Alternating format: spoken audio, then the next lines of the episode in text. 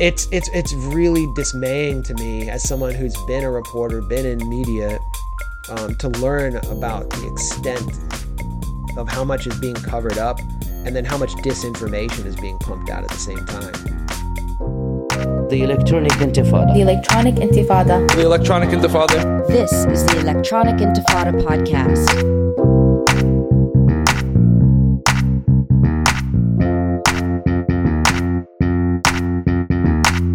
I'm Nora Barrows Friedman, and this is the Electronic Intifada podcast. Asa Winstanley is my co host. Asa, how are you?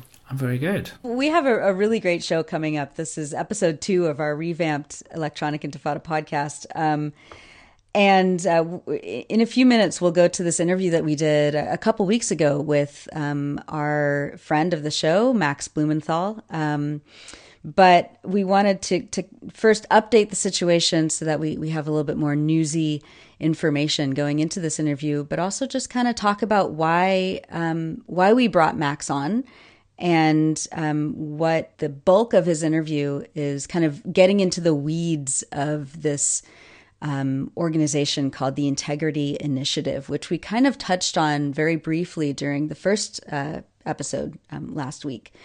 But um, he's done a lot of research into what the Integrity Initiative is, its connection to like you know as a as a as, as a very right wing think tank, um, the connection to Israel lobby, and also this manufactured crisis of of so called anti Semitism in the UK lobby, which which we talked about last time.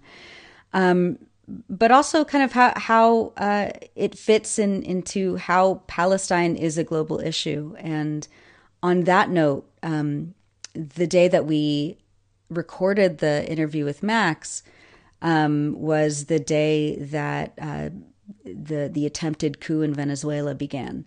Um, so, what are your thoughts on you know now it's been a couple of weeks um, after this the beginning of this uh, coup attempt backed by the U.S. and Canada and and um, and other right wing uh, countries around the world. Uh, what have you been looking at in, in, in the past couple of weeks when it comes to Venezuela, and, and what's the connection that you see to to Palestine right now? So, we talk um, in this interview that uh, listeners are going to hear um, with Max about uh, Venezuela, and um, I, me and him have a, a, bit of a discussion about how uh, Israel has aided right wing governments across Latin America uh, uh, over many years, and, and, especially going back to the 80s. Um, and since then, as uh, you predicted, really, um, Israel recognized Juan Guaido as the leader of Venezuela. Um, so, I mean, it, it really kind of speaks to how Israel is a sort of leading part of this sort of right wing global alliance um, which is really why we've um, covered it in this podcast. And we, I mean, yeah, uh, Maduro and Chavez before him were staunch supporters of the Palestinian cause, but it goes deeper than that. Like it's it's it's for us, it's like it's a matter of principle to support to to oppose right. this uh, coup attempt. Um, you know, with um, credible polling in Venezuela showing that 86% of Venezuelans oppose uh, military intervention. Um, those voices are kind of ignored, you know, in the mainstream media in in in a similar way to how uh, Palestinians are ignored. So, it Palestine is um, a global issue, um, and so I mean, this is really why it's of importance to us um, to to cover this story. And it's also why it was importance of importance to us to cover the integrity initiative story. I mean, you know, I, I was actually surprised that it took Netanyahu, I think, about a week um, to to finally come out and say, yes, we we support this um, this regime change attempt uh, in Venezuela, and, and we support this, you know, unelected um, right wing um, opposition person um, as as the legitimate president of Venezuela. I was surprised that it took him that long. It was also interesting over the past few days to see, you know, this this very well covered rally. You know, the the mainstream corporate media here in the U.S. and I'm sure in Europe as well were showing. Um, you know, they, they were completely ignoring the the hundreds of thousands of people in the streets, you know, marching against U.S. intervention and, and against the, the the attempted coup. But they were turning their cameras to this opposition rally over the weekend um, that was sparsely attended, you could say. Um, but there were like these humongous American flags as well as Israeli flags flying. And I thought it, was, you know, just a very clear example of of what happens when you have these right wing authoritarian, you know, pro apartheid, elitist leaders of the world banding together to once again foment disruption and imperialist control over yet another Latin American country. Um, as well as, like, you know, you see the installation of these uh, notorious war criminals like Elliot Abrams, who helped arm and train the death squads in Guatemala in the 1980s, um, who was also, you know, heavily involved in trying to disrupt Palestinian uh, movements um, for liberation. Um, so this is, you know, it's all kind of all these players are are once again trying to foment discord and and disruption, um, and and being explicit about their intentions. Um, now, you know, centered around Venezuela's oil reserves. I mean, you had Marco Rubio, right, like pushing for regime change in Venezuela, and and and clearly stating that he was excited that Exxon and Shell, I think, were the two oil companies, Chevron maybe, um, we're we're going to reap profits in Venezuela. I mean, it's all it's all you know very well laid out on the table now. Yeah, absolutely. Um, it was I, I saw as well. Um, Max retweeting some of the pro-intervention protests, um, you know, these sort of sparsely populated, and it was interesting to see that um, at, Yeah. at the stage at one of them there was a huge Israeli flag flying, um, which is to be expected, really, from you know such a, a, a right-wing opposition. Uh, but also they had like this weird display where they were Right. flying all these different flags of like I don't know countries they liked. So they had the US and the UK, but then they also had like flags of what they would think of as white countries. It was really it was I mean it it was just like oh Sweden, um, you know, Greece, just uh, you know Eastern Europe, Denmark, uh, and it just a very strange thing, you know. Um, and it kind of speaks to issues of uh, racism wi- within uh, Venezuelan uh, elites, I suppose.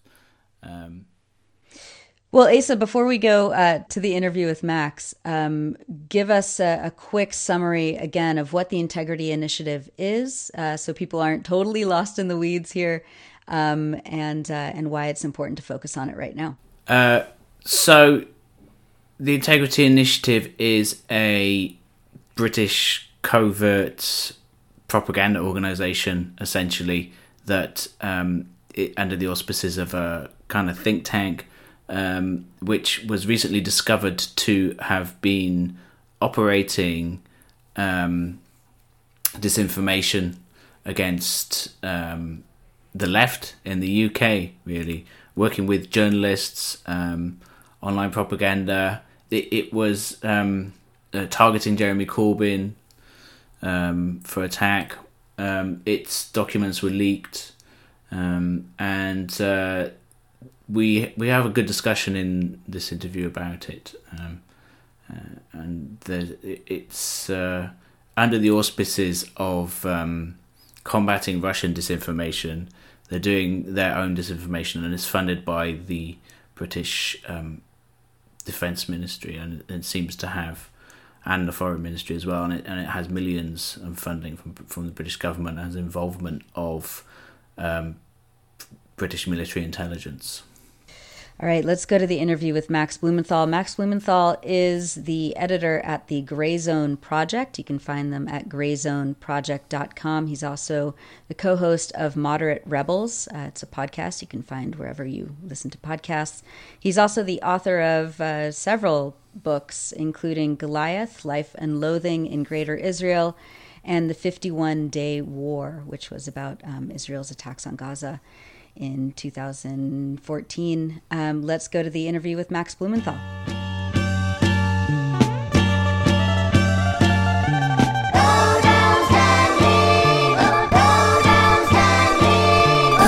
Find the struggle in our spirit,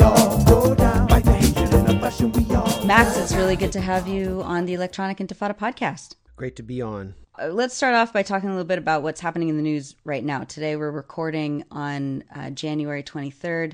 Um, it looks like uh, Venezuela is heading into a full fledged coup. Uh, the Trump Trump administration, Trump and Pence, as well as the Canadian government, have have just declared that they are recognizing the opposition leader as the president of Venezuela um, instead of the Nicolas Maduro, who actually won the election. Um, and uh, you know, this is of course after Netanyahu and Trump have been courting Bolsonaro in Brazil. Um, it remains to be seen whether uh, Netanyahu is now going to come out today with his support of the opposition leader uh, in Venezuela. I, it really looks like um, like we we are heading into a civil war there, backed by Trump and and um, Canada and um, Bolsonaro, of course, and and Netanyahu, kind of this like cabal of fascist leadership, authoritarian figures, all supporting each other.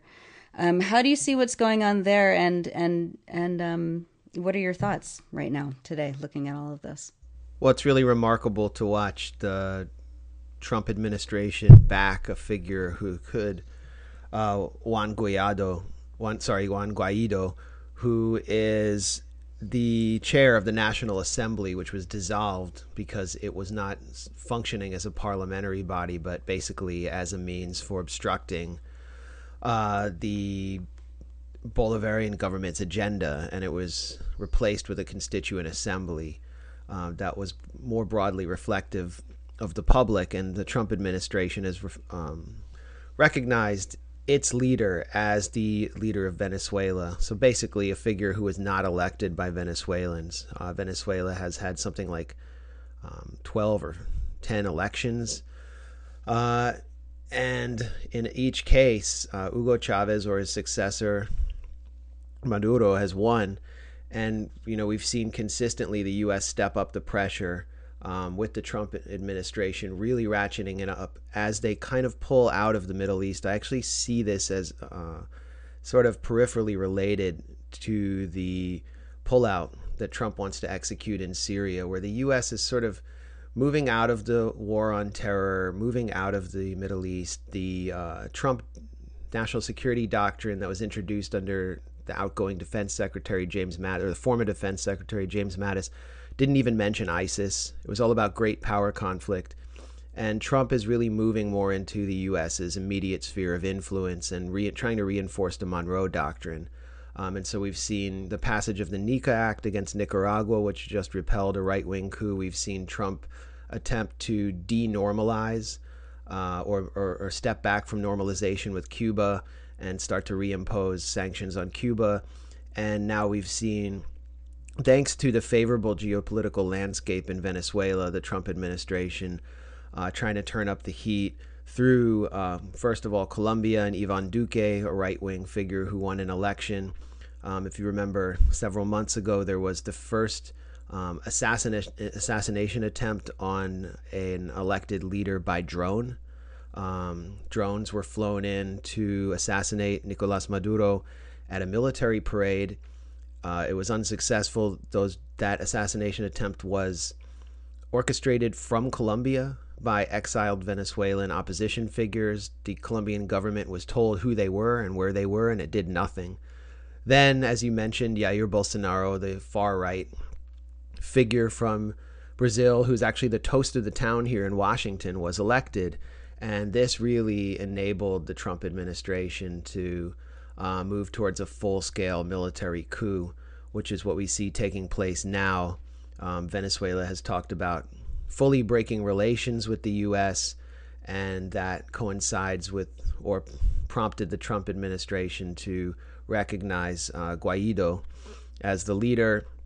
And if this takes place, it would actually potentially allow the U.S. to seize uh, the assets of Citgo, which is the Venezuelan state oil company, and it's based, I think, in Houston in the U.S. So that would be a major escalation. Uh, the U.S. is trying to prevent all oil exports from Venezuela.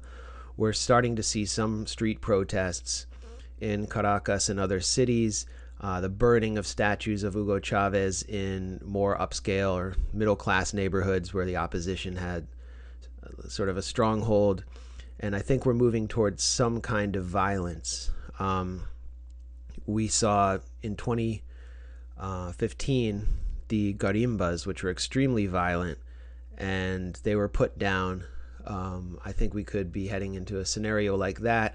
But at the same time, there have been threats of uh, military intervention, and I understand the White House just did a call with reporters um, and made a direct threat on the life of Nicolas Maduro. Uh, the rhetoric is really extreme, and as you mentioned, Nora, the Canadian government has also um, uh, endorsed uh, Juan Guaido as the leader of the, the the official leader of Venezuela. So you know, nice sock wearing, uh, handsome boy modeling school graduate Justin Trudeau is joining the Trump administration in what is effectively a putsch uh, against a you know socialist oriented government. Uh, one last point, just because you brought up um, Israel and Bolsonaro, yeah, it's very true that Netanyahu has a special relationship with Bolsonaro. A lot of this has to do, um, and actually, there's uh, Bolsonaro gave a speech at the Hebrew Club when he was campaigning, um, which was protested by uh, some, I would say, left Zionist Brazilian Jews outside who were um, affiliated with the youth group of Hashomer Hatzair, which was very close to the you know original labor founding wing of the state of Israel. And in that speech, uh, Bolsonaro stood in front of an Israeli flag and really positioned himself as the defender of Israel from within Brazil, a country where the population largely doesn't support Israel, but increasingly is supporting Israel because of a concerted attempt to implant Pentecostalism, uh, evangelical Pentecostalism, in Brazil as a form of counterinsurgency. It actually started through funding from the Rockefeller Brothers Foundation in the 1970s to fund uh, the expansion of the World Church of the Creator, I think it's called. And this uh, church is led by someone whose name I'm forgetting right now, who's one of the kingmakers now in Brazilian politics. And it's that evangelical Pentecostal influence that provides a real basis for the kind of right wing, pro American, pro NATO, and pro Israel government that Bolsonaro represents. And that is not present in Venezuela. It's not present at all in a place like Nicaragua or in Mexico, where I recently um, witnessed the inauguration of Andres Manuel Lopez Obrador, who is sort of a social democratic figure who is pledging um, reconciliation with the indigenous population of Mexico, while Bolsonaro is actually kind of calling to wipe out um, pro indigenous organizations. So that's a really interesting factor here is the, the evangelical Christian right influence. Mm, that's very interesting. Uh, Max, in the 1980s, um, there was quite a long. There were many instances of the Israeli government um, pouring arms into Latin America, um, even in times when the uh, Israeli government wasn't led by the Israeli right; it was led by um, the so-called uh, Labour Party or its um, related parties. Um, uh, that you know, the the arms going to uh, all sorts of death squads and sort of fascist or semi-fascist governments in Latin America, um, and that's I mean that's something you've written about um, somewhat. Um, have you seen any evidence or um, indication of anything like that happening now in Latin America? Well, you you wrote about it recently, Asa, but it was in Ukraine. Um, where mm. um, Congress, for the first time, implemented or voted for a restriction in the um, defense authorization bill to the Azov battalion, which is an ideologically fascist, um, I would say neo Nazi National Guard unit. Um, it was a militia that's been officially incorporated into the Ukrainian National Guard and started to receive U.S. weapons. And so Congress, led by Representative Ro Khanna, who, by the way, is the only um, elected official I can think of in the U.S. who's condemned the coup in Venezuela so far. No word from Alexandria Ocasio Cortez or these new self styled socialists yet. Um, but uh, they imposed this restriction on arming the Azov battalion. And the next thing you know, you see the um, light weapon of choice becoming the Tavor rifle, which, you know, if you've been to the West Bank and gone through a checkpoint, you're going to see soldiers standing there with Tavor rifles. Now you look at the Azov propaganda videos that show them training and they're all carrying Tavor rifles. Israel's always been kind of used as um, sort of a proxy to get around restrictions imposed by Congress on the Defense Department. And that's what took place in the 1980s, particularly in Guatemala after the Boland Amendment was passed. Um, this is, you know, a really interesting period in American politics, the late 70s, um, early 80s, because you had all these revelations of intelligence scandals and these blood soaked assassination programs run through the CIA, like the Phoenix program, where there was actually a goal, um, quotas were set of how many Vietnamese communist cadres the American death squads would kill. This all came out in the 70s thanks to, um, you know, reporters like Sy Hersh. It came out in the 80s thanks to reporters like Robert Parry, the late Robert Parry. And, you know, Congress actually started imposing restrictions on the so called intelligence community, something that would be unthinkable today. One of those restrictions was the Boland Amendment, where they said that, you know, if you want to do covert action, if the U.S. wants to do covert action, uh, the executive, the president, has to officially sign off on it so we can hold him accountable. Because Reagan was up there talking about Iran Contra and saying, "Well, I do not recall. I I don't know anything about this. I, you know, Colonel North may know more, but I have nothing. My hands are clean." So that was passed. So what it, what does the U.S. do? It turns to um, its contacts in Israel to arm Ephraim Rios Montt, who was this very Bolsonaro-like fascistic dictator who was a right-wing evangelical Pentecostal. His pastor was actually an American Pentecostal, and he was waging uh, basically a genocide against the Mayan population of Guatemala, but also trying to smash this leftist insurgency that had been going on since the 70s. Israel not only brings in Uzis and other light weapons, it brings in trainers. And the people who trained Rios Montt's army were Israeli officers. He said our model is the Israeli soldier, and they, they really learned the Israeli counterinsurgency campaigns that uh, tactics that had been perfected in the West Bank, in the Gaza Strip, since 1967. Um, that I think you know deserves more study, but there are a lot of um, good studies. There's a decent pamphlet out there by the um, what is it, the International Network of Anti-Zionists. International Jewish National Anti-Zionists. Yes. Network. Yeah. Yeah. Yeah, they did a pamphlet on Israel's role in atrocities worldwide, um, starting with Guatemala. Um, right now in Latin America, uh, you know, Israel has a ver- the closest relationship it has is with Colombia, um, and that really just goes to like supplying them with you know communications gear, surveillance equipment, and weapons, um, as well as just mutual political support.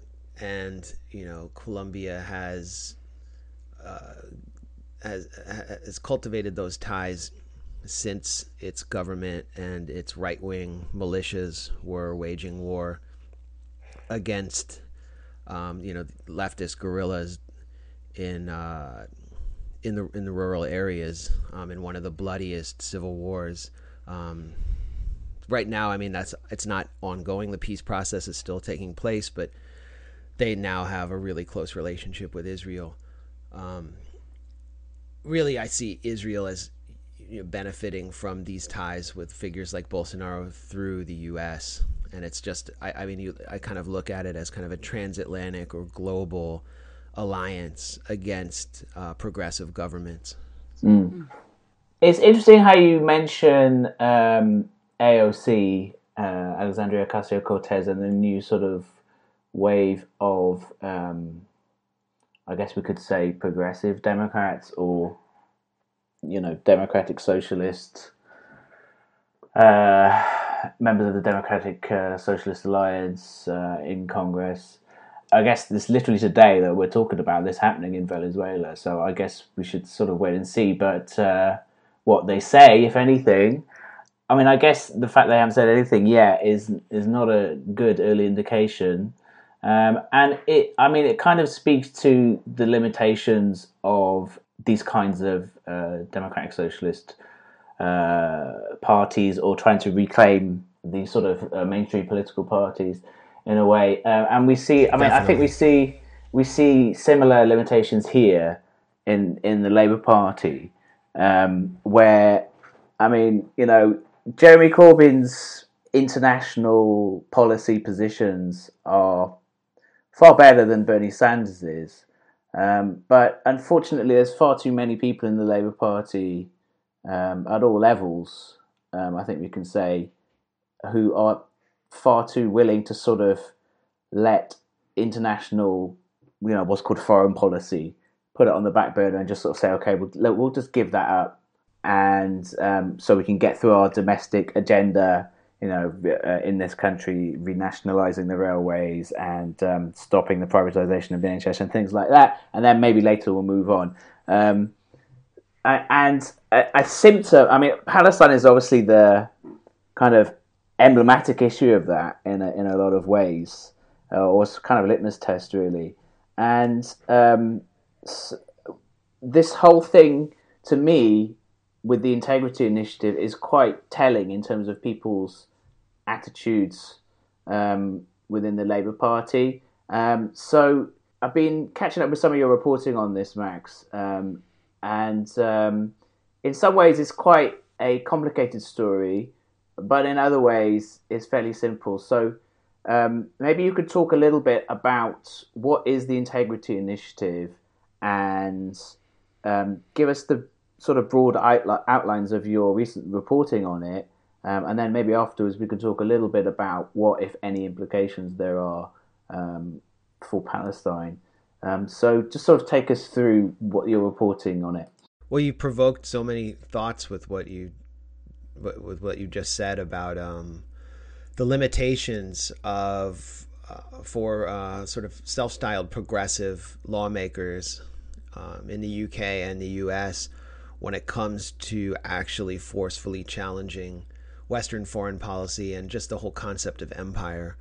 Um, and I've noticed there's sort of an uptick in um, accusations that Bernie Sanders is a Russian plant. Uh, it's obvious, patently, patently ridiculous.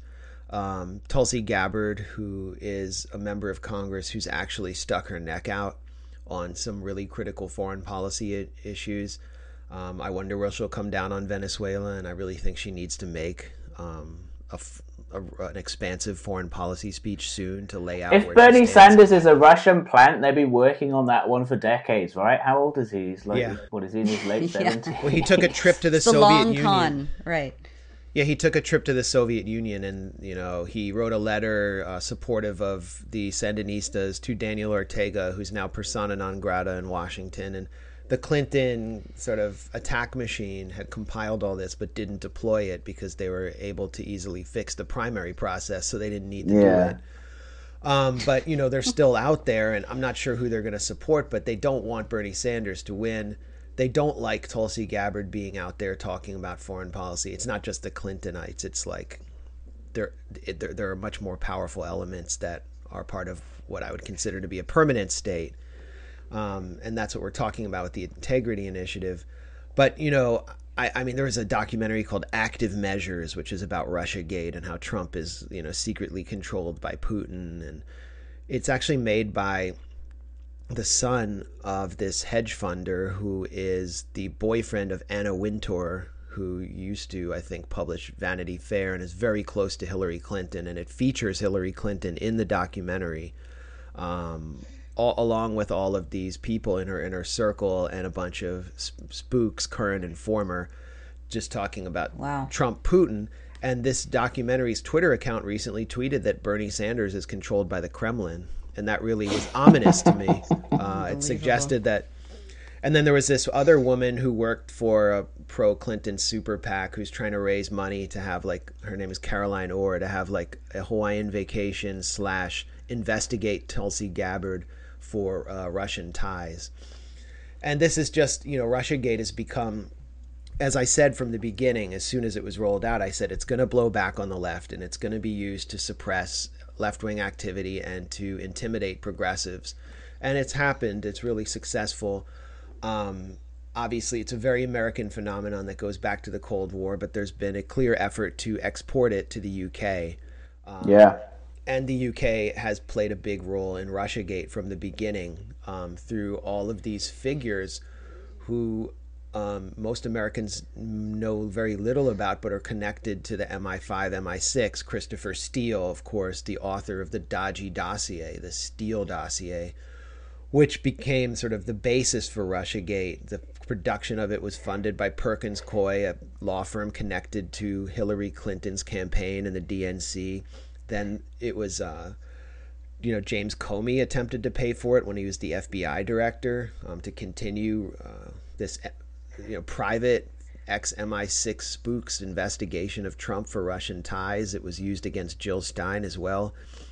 And then you had, you know, Christopher Steele's um, associate at Orbis, uh, which is the private intelligence firm that he runs, Pablo Miller being very much uh, wrapped up in the Skripal scandal, where you know Sergei Skripal, who was a former British spy who was jailed in Russia, who used to be a Russian spy, um, was poisoned in Salisbury, in England, along with his daughter and nobody knows who did it. Everyone's pointing the finger at Russia, although it doesn't quite make sense because it happened right before the World Cup in Moscow while Putin's on a charm offensive and it's used um, in the UK to stir up Russiagate fever.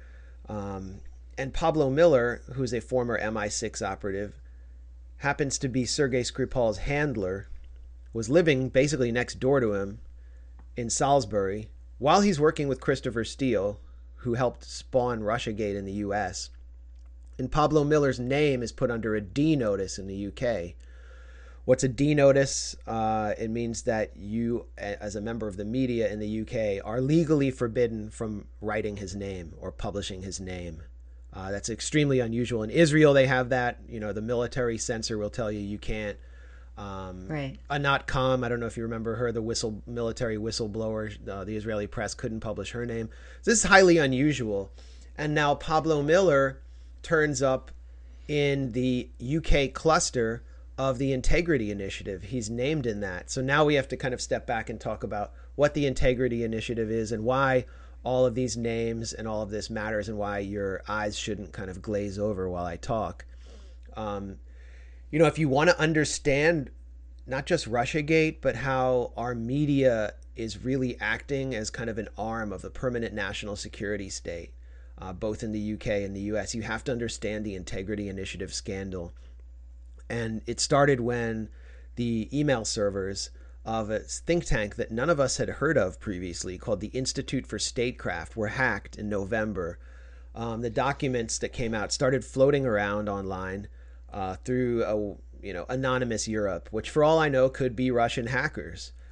Um, and what these documents showed was the existence of something called the Integrity Initiative, which was covertly funded to the tune of over $2 million by the British Foreign Office, which oversees GCHQ, which is the British version of the NSA, and MI6, the foreign intelligence arm of the British government, uh, to basically run a propaganda campaign to convince not just the British public, but the public across Europe and now in the US that our societies, our countries need to be on a permanent war footing against Russia, and that Russian active measures, which include the broadcasting of UK and Sputnik, um, pretty much anything Russian, are acts of war that must be responded to with other acts of war, basically an information war. You know, it's really difficult for the US to do to Russia what it did to Iraq or Libya. Uh, Russia has a very strong conventional army, same with China. So what we're look we're, we're fighting is an information war, overseen by figures who come out of the military and intelligence services. And that's who was in charge at the Institute for Statecraft. This think tank, which was posing as an independent charity, was actually run by people from the British military intelligence apparatus. And what they did was they created these clusters of influencers across the West, uh, many of whom were journalists. And they would have conferences of journalists where they would basically not necessarily give them their marching orders, but instill in them the narrative and then promote people, you know, with this British government money, like someone you know well, Asa Carole Cadwalladr at The Guardian, who's been saying that Russia is behind Brexit. Um, Russia, Russian bots are the reason that Brexit passed. And you know, in November, the Integrity Initiative held an event at the Frontline Club that I didn't know about because it wasn't listed on the Frontline Club's website. I only found out about it through these hacked documents. But it had all of these major journalists from the Times of London, which is like the favorite paper of the MI5. James Ball, the the former WikiLeaks guy who's now at the Guardian, and his basically his job, you know, he's just a professional Assange basher, and who, Yeah. uh, Carole Cadwalladr, who I mentioned, and so these journalists are mixing it up with these military intelligence apparatchiks uh, who are fanatics. They're absolute fanatics. Chris Donnelly, who's the head of the Integrity Initiative, had actually uh, published a white paper calling for um, NATO to mine the harbor of Sevastopol uh, during the beginning of the Ukrainian crisis, which would have caused a shooting war with Russia. Um, you know, he believes that we should be in some form of war with Russia, a nuclear power. It's very terrifying, especially if you live in Europe and you're in that sphere of influence. And there are these clusters across the West. I mean, in pretty much every NATO member state. And in the UK, what wound up happening was the Integrity Initiative's Twitter account was promoting all of these attacks on Jeremy Corbyn, the leader of the Labour Party. And then when it emerges that this Twitter account and this organization is actually funded by the Tory government, you start to understand that this is kind of a coup taking place, a very British coup taking place against Jeremy Corbyn. Um, you know, I think the most principled progressive leader in the West who has a hope of, you know, taking leadership of a major Western country. And it's being run out of a group funded by the British government, run by the military intelligence apparatus with close ties to the media. Then we learn that in Spain, a figure who was appointed to the Spanish National Security Council, Pedro Baños, who was sort of a realist. He was very cautious about stepping up uh, conflict with Russia, was destroyed by a campaign planned by the Integrity Initiative through its Spanish cluster, which included journalists at El País, um, the sort of favorite paper of NATO in Spain. And so this to me i mean i could go on and on with their activities but it, to me it really highlights what's going on in our media and i think those of us who followed closely how israel palestine is covered in the media understand this very well um, how a government and its cutouts um, can not just influence media but even dictate media coverage to um, enforce its agenda and cultivate a much less progressive attitude among um, the general public. That's what the Integrity Initiative represents. It represents the nexus between mainstream media and the permanent national security state. And that's why I think there's fear among a lot of these newer progressive legislators who don't know much about foreign policy and among Bernie Sanders about going where Jeremy Corbyn has gone, um, where he really is the target of a very British coup.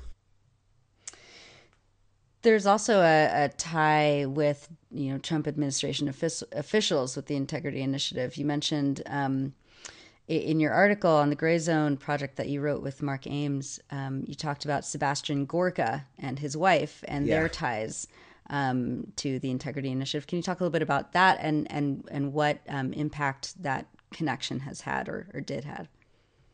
Well, you know the the, Integrity Initiative's director, who's a British uh, Army colonel and reservist uh, who, in, who uh, who is a military intelligence specialist.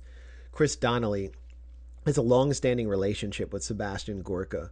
Uh, he actually uh, approved Sebastian Gorka's thesis um, at a diploma mill in Hungary called Corvinus University. It was it's a literal diploma mill, and it was like a fake thesis. Um, one of the other figures who approved the thesis, who was on the panel of three, I think, was a right wing Hungarian legislator who had proposed putting pigs' heads on stakes on hung- Hungary's borders to uh, prevent Syrian refugees from entering the country. Oh my god! So this is a really, I mean, that's that's such a boneheaded Islamophobic thing, isn't it? Like, yeah, it's oh, like no, gonna be there's pigs' heads. We'll just go back and die. you know, we can't like walk around the pigs' heads. Like, what what are you gonna do? Make a wall of pigs' heads? You know? Uh, yeah, it was the stupidest. Well, these are not you know the brightest people, but Sebastian Gorka, he's definitely clever. It speaks to the. It's that's interesting because it speaks to the uh, extremism of the of the integrity initiative to be associated with Sebastian Gorka in Right. such a close way. yeah, I mean, these are not sober-minded people, although they have managed to really inculcate themselves in places that we consider to be, you know, the left of center, moderate realms of opinion making. You know, the Guardian, for example, the Times of London. Um, Yeah, and so from that perspective, it's really interesting that the main defenders of this uh, seems to have been, uh, you know, liberal Guardianista types, really. yeah, Um, I I listened t- a few weeks ago. I listened to the um, Novara Media podcast, this uh, left wing uh, organization in in the UK, um, who do a lot of good stuff. Um, and they had uh, Paul Mason on. Um, now, Paul Mason has been a Corbyn supporter, but I mean, I have to say, he's absolutely terrible on foreign questions. yeah. I don't know what happened to this. this guy, but I guess I never understood why he was this leftist hero in the first place. Yeah, I remember a few years ago you sort of I think when I was on your podcast you kind of almost tried to warn me about him. Um, and he, he, he was talking and you know, you were right really. I mean he, he was talking about uh, the integrity initiative and his attitude was was very much to play it down. So like what is your response to people who sort of say and this was Paul Mason's attitude really was uh, well, you know, it's just a few tweets, and you know, so what? And they're kind of they're allowed to tweet, and uh, you know, so what? What you know, how uh, it's not significant, you know. What what what do you say to that? Yeah, there's been more coverage of the Integrity Initiative in places like The Guardian or Huffington Post UK to say nothing to see here than there has been about the actual content of the documents. Um, and so that's why I de- devoted you know so much time and resources to it at the Grayzone um, at my website, Grayzone Project. Um, just because in the U.S. there's been absolutely zero coverage of it, and I think that if you look at the Integrity Initiative, and this will go back to Nora's question, in isolation, then yeah, it just seems like some kind of, you know, cr- old crank guy, uh, military veterans in an office uh, trying to, uh, you know, spin the public. But, you know, if you look at how much resources were put behind it by the British government, and if we actually knew the extent to which they were able to influence mainstream media and how much these reporters who are saying nothing to say here actually were in, invested in this initiative, um, I think Yeah. we'd be shocked. But beyond that, I mean, if you you look at what they're trying to do in the U.S. and how they talk about the Gorkas, Catherine Gorka is Sebastian Gorka's wife. She's in the Department of Homeland Security. She's a deeply Islamophobic figure. Gorka himself is not in the Trump administration anymore. He was kind of Trump's pit bull in the media. Now he has a deal with Sinclair Media, which controls, you know, in the red states and middle America. I mean, you can't avoid Sinclair Media. They control local news, they control the radio. Um, they have They give scripts to all their news anchors across the country to read the Yeah. exact same uh, you know, line uh, propagandizing for the Trump administration. Yeah, yeah. There's that famous video that showed all of Right. Sinclair's anchors, but you know, you could actually do that um, with you know. Yeah, it's not very far off from what anchors do in in um, the networks. Yeah, Anyway, exactly. But but Sebastian Gorka has a deal with Sinclair where his d- commentary every day has to a- appear on every Sinclair radio station. So he's basically, you know, Mac. It's it's it's like Gorka being, you know, injected Clockwork Orange style through the eyeballs of you know American heartland residents straight into their cerebral cortex and still until they start like, you know, thinking like and acting like Sebastian Gorka, and it's it's really scary.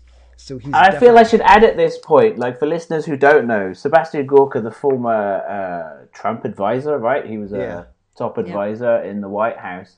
Um, this guy is a full-on fascist. Like he is. I mean, according to the Forward's reporting, who's done, done some good reporting on this. Um, he is a sworn member of the Vitezi Rend. I think that's how you say it. Yeah. a, a Hungarian um, fascist organization, which you know, colla- which collaborated with Hitler during the Holocaust. yeah, Um, and you know, he tries to sort of say, "Oh, you know, well, uh, uh, w- it's just."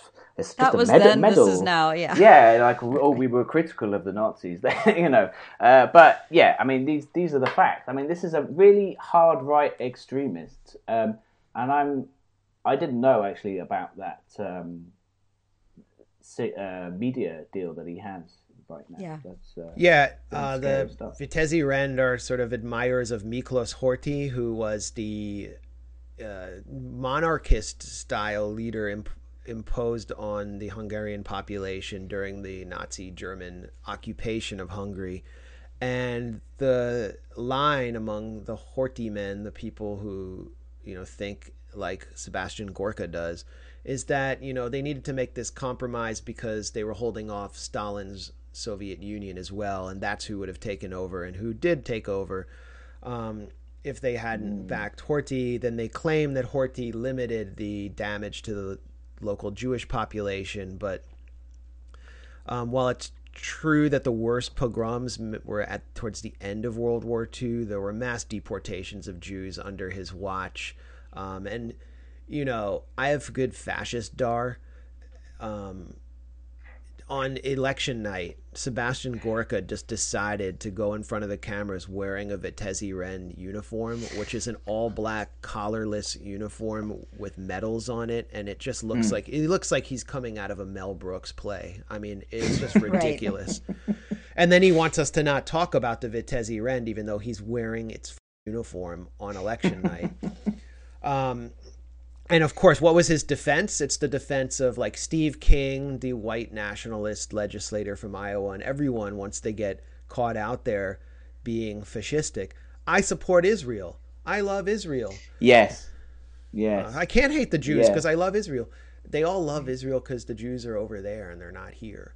So yeah, exactly. If you don't have, I mean, like- and this is interesting to me. This is the really interesting aspect of the whole integrity initiative thing to me because it it really speaks to the extremism of it. Like, so it's it, and in that respect, it reminds me of um, another project, disinformation project of uh, the British state from the seventies and eighties in Northern Ireland, where it called. Um, do you know Max about um, Operation Clockwork Orange and Colin Wallace? this is going to be new to me. Um, so that I mean, it. There's a great book that I can recommend everyone read about it from the 80s by a, a British, a, a really good British uh, journalist, uh, late the late great Paul Foot, um, and it's called uh, "Who Framed Colin Wallace." And Colin Wallace essentially was a whistleblower who was working for essentially working for British military intelligence in Northern Ireland, in the north of Ireland, um, and uh, his job was to put out disinformation. It was like it was actively faked information. Uh, so it's sort of it's span uh, the spectrum between just stuff that was true, but it was there. You know, the British narrative against the IRA and you know other cons- people who are considered to be enemies of the state, um, up until like purely faked information, like fake documents to try and discredit the IRA, to discredit the broader Republican movement, um, and uh, all this kind of stuff. But what happened was because the people behind the, in the British intelligence services behind all this was so extreme right um, that it started to expand. Their mission started to expand, and it was it was in this Cold War atmosphere whereby anyone who sort of disagreed with with uh, what would nowadays be called, uh, you know, the what, what what was it, the Anglo-Saxon worldview, Yeah. was considered to be, you know, an enemy. So what happened was they started to um, put a disinformation campaign against against the Labour government on the mainland, um, and it and it was it was a large their their disinformation was a large part of the reason that um, the Harold Wilson uh, government was kind of overthrown, really, in, a, in almost a soft coup. Um, and you know, Harold Wilson was nowhere nowhere near as left wing as um, Jeremy Corbyn. Um, it, it, again, it's kind of a complicated story, but I mean that's the broad outlines of it. But what really reminds me of it, um, uh, uh, uh, what it, the integrity initiative reminds me of Operation Clockwork Orange. There's like there's there's parallels there. You know, they were both targeting Labour gov, Labour the Labour Party. Um, it's not a Labour government yet uh, here nowadays, um, and they were both sort of hard right. Uh, the forces behind it were hard right uh, extremists, really. I mean, that that was what wasn't clear to me at first in the case of the Integrity Initiative. But uh, I mean, reading your article about it um, and the mention of Gorka especially, it really strikes me. And one of the documents you linked to about um, uh, the interview with the uh, British Army officer saying that uh, the military should be free of democratic oversight. Right? Yes, yes. I mean, the extremism is really clear. It's a it, it's a military push. It's an attempt to kind of re uh, to impose military control over all aspects of society.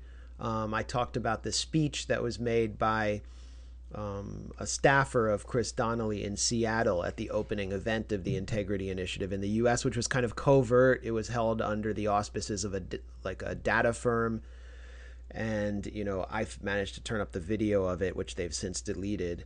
Um, Yeah, I noticed like a bunch of like a whole load of the links in your article. The the the pages have been deleted or scrubbed or changed in in as well various as their ways. entire Twitter account, right? Just in the last week or so.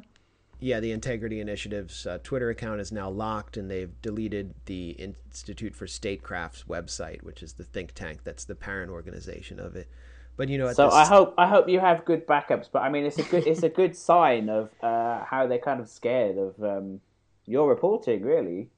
Uh, well, I'm not the only one doing it, and you know, there's a reporter who's been doing an incredible job named Kit Klarenberg, um, who happens to be at Sputnik, which is the Russian-backed outlet. Um, but you know, Kit is just a pure reporter, and uh, he recognizes the importance of it, and he's driven them crazy. Um, and they've tried to write it off and say, "Well, Russia's behind this, yada yada," but it's all true.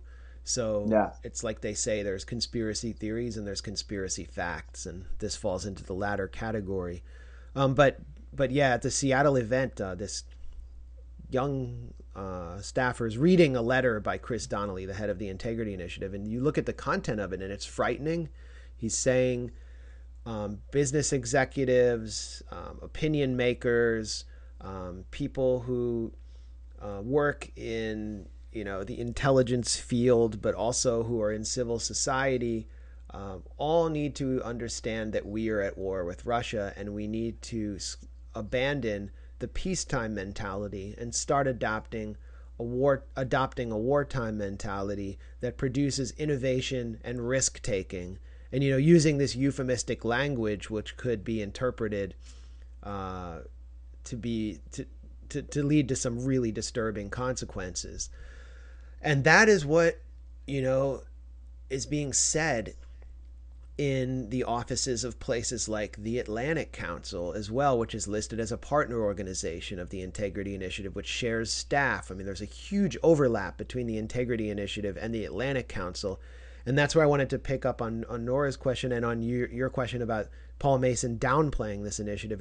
Is that this, this is just the integrity initiative is just one aspect of a vast uh, information warfare network that, you know, at least focuses most explicitly on Russia, but leads towards uh, a new Cold War with China, as well as you know the recolonization of Latin America, and of course uh, permanent U.S. occupation of countries, or at least a permanent U.S. president presence in countries in the Middle East. That's the agenda. Yeah. The Atlantic Council is extremely influential in Washington. I mean, their office is right there on K Street.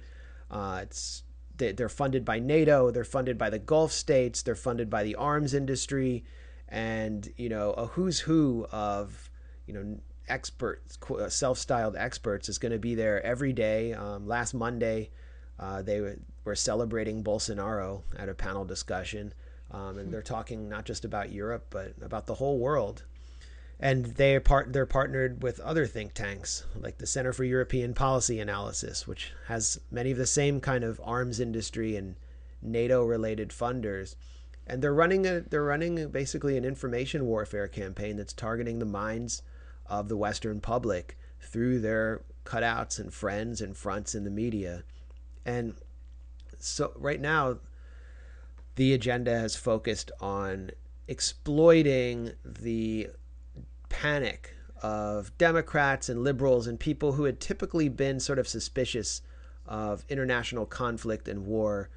Um, their panic around Trump to open up opportunities to get on this war footing with Russia because the Clinton campaign was so eager to blame Russia and Russian bots and Russian hackers for Donald Trump's victory. And they've successfully done that. They've triumphed. They've gotten Rachel Maddow to carry their narrative to like 60 and 70 something semi retired liberals who don't really know jack shit about the outside world and were happy to accept this. And those are the people that were solidly against George W. Bush's war in Iraq. And now Rachel Maddow is one of the top rated shows in the country. So they've pro- they've pulled off this kind of cultural coup and brought us close to a new Cold War. What happens next is anybody's guess, but the Integrity Initiative is very clear that there's nothing more we can do in Washington. Like we've won there. Um, our partner mm. organizations have just basically taken over, and you had yesterday uh, an insane vote uh, on a resolution in in the House. Donald Trump uh, should not, uh, cannot take the U.S. out of NATO. Donald Trump has no plans to take the U.S. out of NATO. It was this whole thing was based on like a leak from John Bolton to embarrass Trump, and um, basically every single member of the House, except for a few Republicans, voted for this symbolic resolution. Every Democrat voted for it. Um, and that really shows what the atmosphere in Washington is like. Um, there's no debate about NATO anymore. I think we should be debating whether you know the U.S. should be if, whether NATO should exist, at least on the left. But that debate is over. So what the Integrity Initiative said it has to do is start to like span out across the country into the heartland and foment uh, Russophobia and a new Cold War fever among you know the people in Cedar Rapids. And that's what the mm. Seattle event was about. That's what Sebastian Gorka being at Sinclair is kind of about. Um, they're, and they're looking to work with people on both sides of the aisle. There is this extremism, yeah. as you said, but it doesn't mean that they only want to work with right wingers. Um, I think oh, ideally, no, of course not. I think the ideal situation is what um, you know, for for these information warriors is to enjoy the kind of allies that they've had on Syria, where you have these self-styled lefties like Paul Mason who are ramping up the are projecting the narrative of military intervention, um, and you know there was an influence operation very similar to the Integrity Initiative on a smaller scale, funded by a Syrian British billionaire named Ayman Asfari, um, as well as some other Gulf elements um, called the Syria Campaign, and mm. they employed staffers uh, from Avaaz, which is the global collectivist organization, which was influential in drumming up um, support in the West, especially on the left side of the spectrum for intervening in Libya. Um, they drew from those staffers to create a public relations arm that went hand in glove with the creation of the White Helmets organization. And then they, you know, ginned up this humanitarian interventionist narrative about saving the children in Syria through a no fly zone. Um, and the people who were who formed the echo chamber around the Syria campaign uh, were people that are more identified with the left. So, you know, you faint left and move right. That's much more effective and much. I mean, the more insidious you can get, the more effective you can be, um, because what you want to do is isolate your opposition by uh, winning over a portion of it, fragmenting it, causing it to fight among itself. That was very successful um, on the issue of Syria. On the issue of Russia, um, there really isn't a debate in the U.S. There is in, in the U.K., but in, in the U.S., everyone's afraid of being called like a Russian asset. So there's there's there isn't even a debate here on that. Um, that's that's frightening. And you know, of course, there isn't any discussion about invading Russia or. I mean, this is this is the genius of these of of the kind of um, military mindset that um, shapes policy now is that it focuses more on kind of soft coups and color revolutions and information warfare than direct conventional warfare. And so there's going to naturally be less public opposition because it's less in the public eye. I think I think this is like exactly the point about the integrity initiative. Like the point is not that they made a few tweets. The tweets are just indicative of their agenda. Right. The, and what else? The, the point is, what else are they doing that we don't know about? Um, and you know, hopefully more can be revealed about that. I mean, and this is why I mentioned it in my, you know, in my article. In, I mentioned it in passing in my article about the troll uh, network, um, which is spewing anti-Semitism and framing Jeremy Corbyn's Labour Party, which uh, uh, we discussed in the previous podcast. Um, but I think, it, as you say, like millions of pounds are going into the Integrity Initiative, have been going into the Integrity Initiative. You know that money and what it buys is not going. You know, it's not going nowhere. You know, they're not flushing it down the toilet. You know, okay, maybe they. Maybe they're making boastful claims about what they can do. Okay, well they're still doing something. So Yeah. what are they doing? you Yeah. know and it's kind of it's foolish to me for the people on the left to say oh, it, oh it's it, you know it's just a few tweets because that's really it, that's akin to like putting your fingers in your ears and sort of saying oh well you know advertising doesn't affect me basically um, they, Or when know, they lock would- their Twitter account, it's like, oh, it's okay now. It's it's all over. We don't even have to worry about them anymore. They're gone. Right. Well, it- yeah you, you know, it's it's it's it, it's it's hard to understand how they're being if, if, if- what they're thinking right now, but clearly they're they're they're in a, a state of kind of damage control, crisis management. Um, these are people who think that they're the masters of crisis management, but you can you can you should really imagine how they would perform in an actual war based on their performance where they just have a few reporters. They have some guy from sputnik showing up at their door and like me writing stuff on the Grayzone Project and like you know a bunch of guys in the a bunch of academics in the UK who are tweeting things about them. And then they just have to completely close up shop and like go hide in a bunker. It's like uh you know, I, I someone should do you know a remix of uh, the, the the the Hitler movie Downfall, where they're in the bunker, and, but, they're, but they're playing that they're they're doing the voices of the Integrity Initiative. I mean, these guys are, are are definitely like some serious military bunglers who um, really show where the UK is at right now. Yeah. Um, Yeah, no, I mean, you know, there, there's certainly a level of incompetence there, um, and uh, but I mean, uh, again, it doesn't mean they're not being listened to, right? They could be complete idiots, but they've got all these. They could still have all these journalists, well, uh, mainstream journalists, sort of sitting at their feet. Um, Yeah, and so on that listening to every note, I mean, the journalists that speak to them are. I'm just amazed at the idiocy uh, and the, the the the just the poor quality of these figures who are considered the like star reporters on Russiagate. I mean, they're almost as bad as like the New York Times Jerusalem Bureau.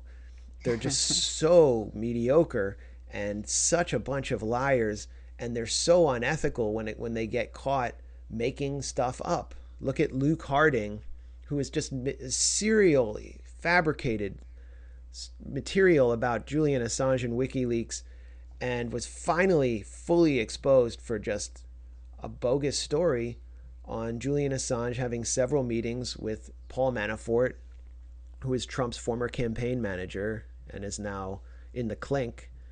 Um, and the Guardian hasn't taken the story down. All they did was kind of edit it so they won't, so they can, um, you know, pass muster if WikiLeaks takes them to court.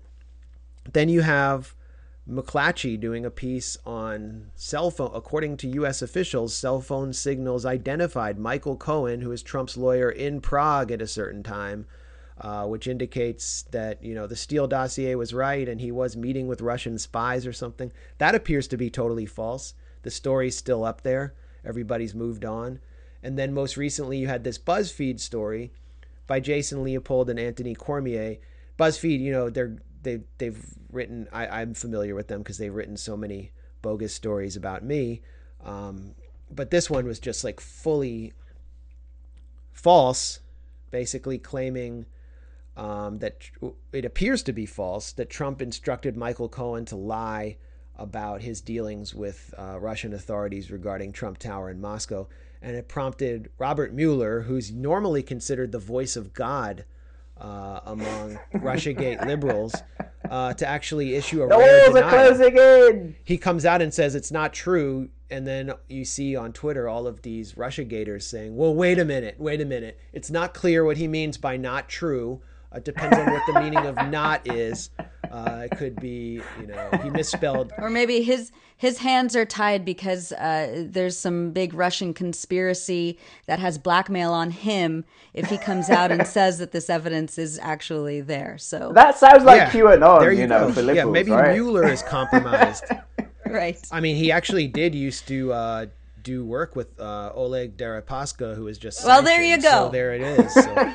no, I think Case if Mueller closed. doesn't satisfy uh, the Maddow, the the, the Maddow masses uh, with his final report, they're going to start saying he's compromised. But you know, my point is that you know these are false stories. They're still up. BuzzFeed's Ben Smith um, has instructed his staff to stand by the story. He said, We're sticking by this. And that's all you have to do in this day and age is just stick by your story, and then everybody f- kind of forgets and moves on. Uh, the New York Times did a piece about these three stories with its media critic, who you know is just I, I, I barely he's not really a media critic. He's like a mainstream media lackey, and he said that the reporters are in journalistic limbo, and that's what happens. You get to be put in journalistic limbo if you don't just take down the story and admit that you got the whole thing wrong. Um, and they're all circling the wagons around this whole narrative that they've cooked up in tandem with national the national security state because they just can't step back from it. And that reminds me, uh, and, and that's what the integrity initiative is going to do. I think they're going to just kind of pause and then move on to something else. But that reminds me a lot of you know Hasbara, which is to basically, first of all, uh, you know, pump out the big lie when something horrible happens. Um, remember Huda Ghalia? Um, her family was slaughtered on a beach in Gaza by Israeli naval shelling in 2006. There is video of her flinging herself on the dead bodies of her family. They were having a picnic. I actually got to work with the cameraman who filmed that in Gaza. Um, just kind of amazing to hear his account of what happened. I mean, he was a direct witness, and it was Israeli naval shelling. And Tzipi Livni, who I think was the foreign minister at the time, came out and said, well, they had fallen on a bomb that Hamas had placed on the beach. Right. And, you know, Livni just sticks to that. Michael Oren, um, I remember when he was on CNN and all over the media when um, during uh, um, Cast Lead in 09, 08, 09, he would say some of the same things. I think no, he was he said that the Bakr boys who were slaughtered um, almost on the same beach by again um, Israeli naval shelling or drone shelling, um, that they were actually um, killed, I think, by you know Hamas snipers. Right. He- he- he- you know, they'll just say anything and then they stick to it. And because they have a reputation in the U.S. of being this democracy with these serious figures who are taken seriously in Washington, they're not laughed out of town. Uh, they face no consequences. And then everybody just moves on. And a portion of the people who saw that come away believing they're bullshit. They believe the Hasbara. And so it's like if you're totally cynical, you can actually um, do some serious damage control in the media environment in the US. Um, I'll point to another episode that's really fascinating um, that we're about to we've we've done a piece on it by Dan Cohen at the Grayzone, and we're coming out with a new piece today. Um, basically, there's this data firm called New Knowledge, which is run by these Democratic consultant hucksters who have been involved in a lot of the Russiagate initiatives to design like a Russian bot tracker so we can say, oh, well, whenever like there's a hashtag going around that's inconvenient to the, you know, status quo, um, for example, take a knee um, with the NFL protests, we can say, oh, well, Russian bots are really pumping up this hashtag, so Russia must be behind this to divide us in our previously, uh, ra- you know, racially harmonious society along racial lines. And these guys were hired um, by some Silicon Valley billionaires to go down to Alabama during the special election in 2017 between Judge Roy Moore, who's this theocratic accused, you know, pedophile, um, grotesque gallery figure, going up against this centrist, basically moderate Republican Democrat, Doug Jones. And what they did was they ran what they called a Russian style disinformation campaign against Roy Moore, where uh, bots that spoke Cyrillic were purchased by the thousands and attached to Roy Moore's Twitter account. And then these consultants would go to their friends in the media, MSNBC, Mother Jones, and elsewhere, and say, Roy, Roy Moore is being boosted by Russia. And they made a lot of noise about that. It worked very successfully. Um, they created a fake Facebook page to support a write in candidate who is a Republican to peel away support from Roy Moore. And that candidate didn't even know that these hucksters were backing him, these data savvy consultants. Then they gave a presentation afterwards about what they had done, and they claimed credit for swinging the race to Doug Jones, who had won by 20,000 votes, which is a very small margin in a hotly contested race like this. And the presentation was at a you know Silicon Valley data firm's annual event, and on stage alongside them, uh, alongside this presentation about what they called Project Birmingham, which they openly called a false flag operation, was Scott Shane, who is the national security reporter for the New York Times, who's been their lead reporter on Russiagate.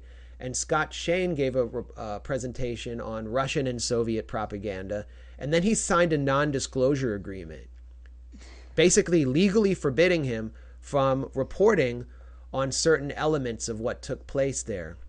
Now, weeks, uh, months went by, the mid, the midterms went by. Nobody talked about this. Nobody knew this was hap- had happened except for Scott Shane, who is supposed to be informing the public about this. And then the Senate Intelligence Committee comes out with a report on Russian influence on a private Russian troll farm called the Internet Research Agency and how it played this role in flipping the 2016 election to Trump, which is just completely bogus. I mean, a bunch of fake Facebook ads had nothing to do with Donald Trump's election. And the fact is, according to Facebook data, 56% of those ads came out after the election. But here's the important point, if you can follow me here. That report for the Senate Intelligence Committee was written by the same Democratic Party data operatives who carried out Project Birmingham, who carried out what they called a false flag operation, which was a direct attack on American democracy in Alabama. And Scott Shane, the New York Times national security reporter, who knew about this, who knew about that report, I mean, who knew about that false flag black propaganda operation came out with an article about how great the Senate Intelligence Committee report was and how important it was and how heroic the new knowledge uh, firm was without disclosing that he knew about this false flag operation they ran. Then, weeks later, he finally dumped a report, which was a limited hangout, about the manipulation campaign in Alabama. But that to me really is the epitome of the dishonesty and you know complete lack of ethics of the press corps that's been covering Russiagate because here you have an operation in an American state directed against the American population to manipulate an election using what they call Russian style tactics and a disinformation campaign. And it isn't a scandal. It isn't a scandal. It's all, like the Integrity Initiative, it's only being talked about in social media. And you have a reporter, Scott Shane, from the newspaper of record, who has all of the details about it. And he signed a non disclosure agreement so that we don't even know what he actually knows. What else could they be up to? Uh, what could they be doing now? We don't know. So it's it's it's really dismaying to me as someone who's been a reporter, been in media, um, to learn about the extent of how much is being covered up, and then how much disinformation is being pumped out at the same time. Uh, uh, this is this is a story that's coming out on the Grayzone. Yeah, I mean, I just I'm, I'm going to publish it in like ten minutes. Uh, I just Excellent. have to basically hit publish, but then I had to do this podcast. So Well, we'll look out for that, and uh, I guess we should round up now. Um, uh, well, thanks for coming on, Max, and uh, listeners should uh, visit the Grey Zone, grayzoneproject.com. yes, and uh, thanks a lot for having me. Thanks for all the work you guys are doing.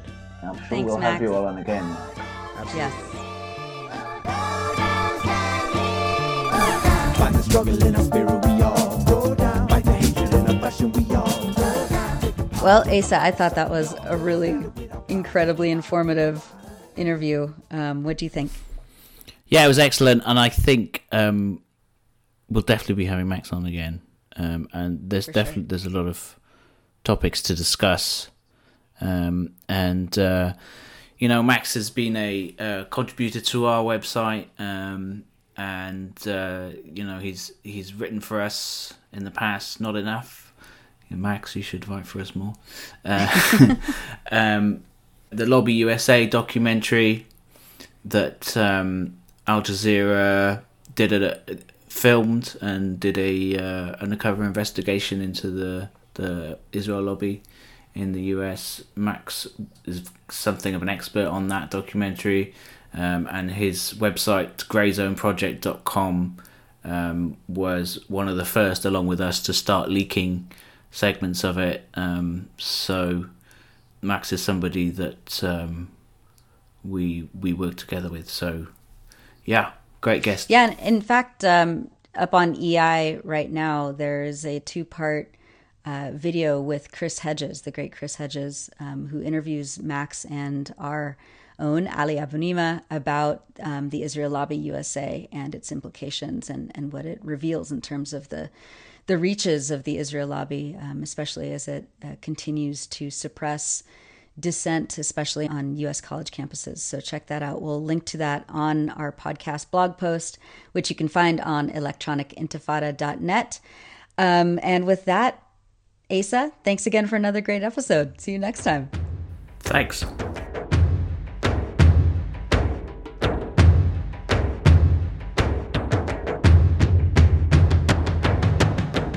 And that's it for the Electronic Intifada podcast. Thanks to Sharif Zakout, our music maker and production assistant. For news, information, cultural features, and reviews, and pointed opinion and analysis, visit us online at electronicintifada.net, where you can also post comments and sign up for our daily email digest. Follow us on Twitter at Intifada. Radio stations are free to use this podcast, and if you're listening on Apple Podcasts, support the Electronic Intifada by rating it and leaving a review. On behalf of all of us at the Electronic Intifada, thank you for listening.